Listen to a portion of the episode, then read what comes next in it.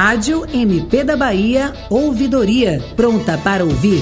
Pronta para agir.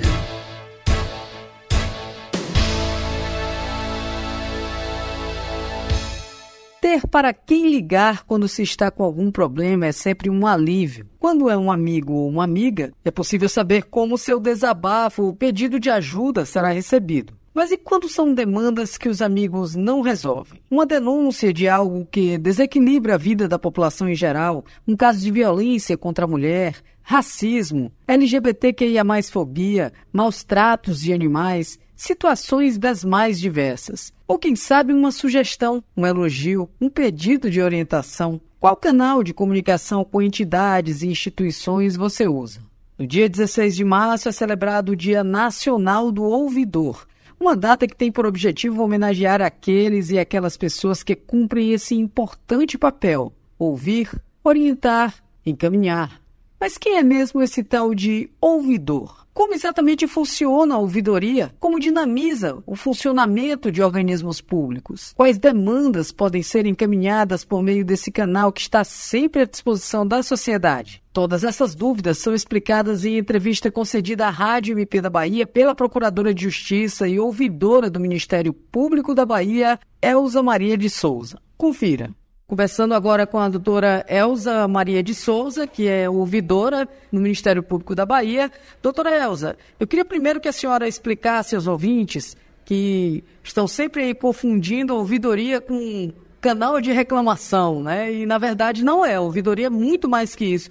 Qual é o papel da ouvidoria? A ouvidoria é um meio de acessibilidade desburocratizado, plural, inclusivo, não só se presta a receber denúncias. Recebemos críticas, elogios, manifestações de toda ordem. Através desse canal, o Ministério Público tem acesso de uma forma mais direta ao cidadão e também mais facilitada, porque a ouvidoria se presta a receber a insurgência do cidadão.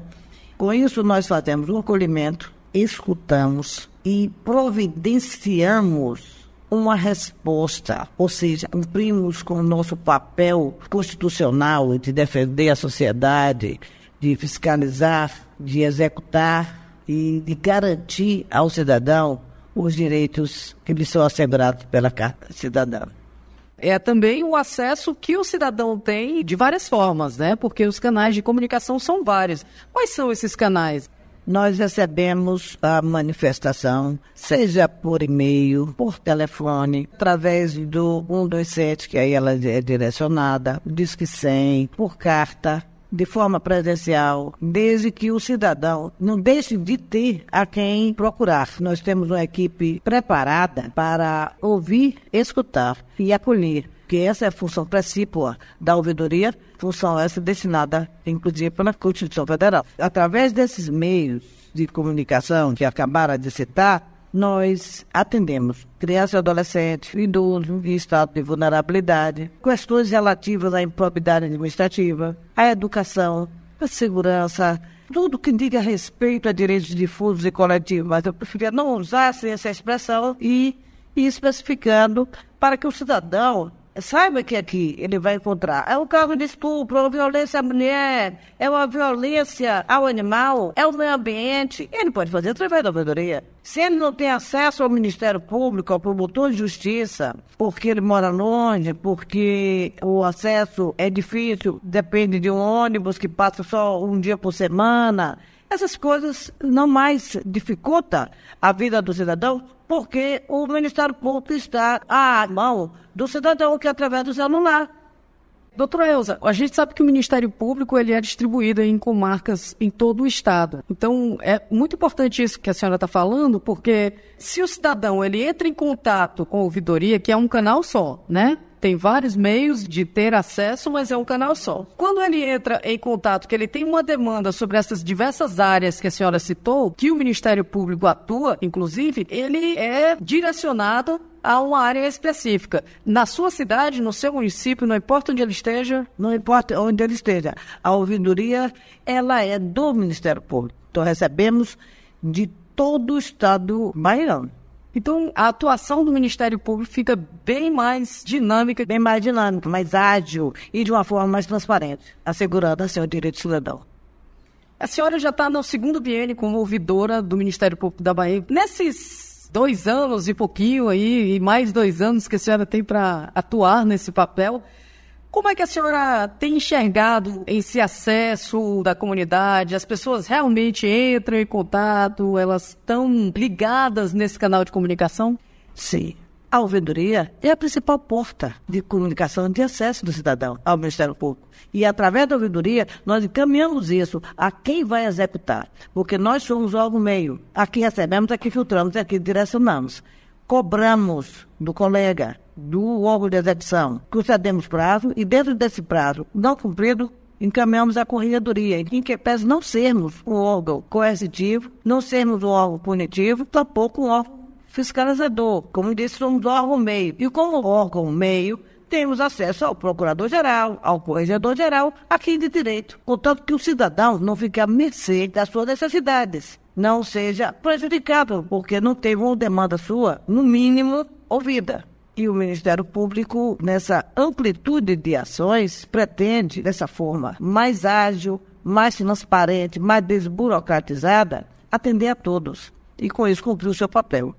A gente tem alguns resultados bastante relevantes no ano de 2022, né? O ano que passou. Já temos agora também, mas ainda estão se concretizando os dados. A gente não fechou nem o primeiro trimestre do ano ainda. Mas esses dados de 2022 é importante a gente revelar, né? Como é que foram os resultados nesse ano que passou?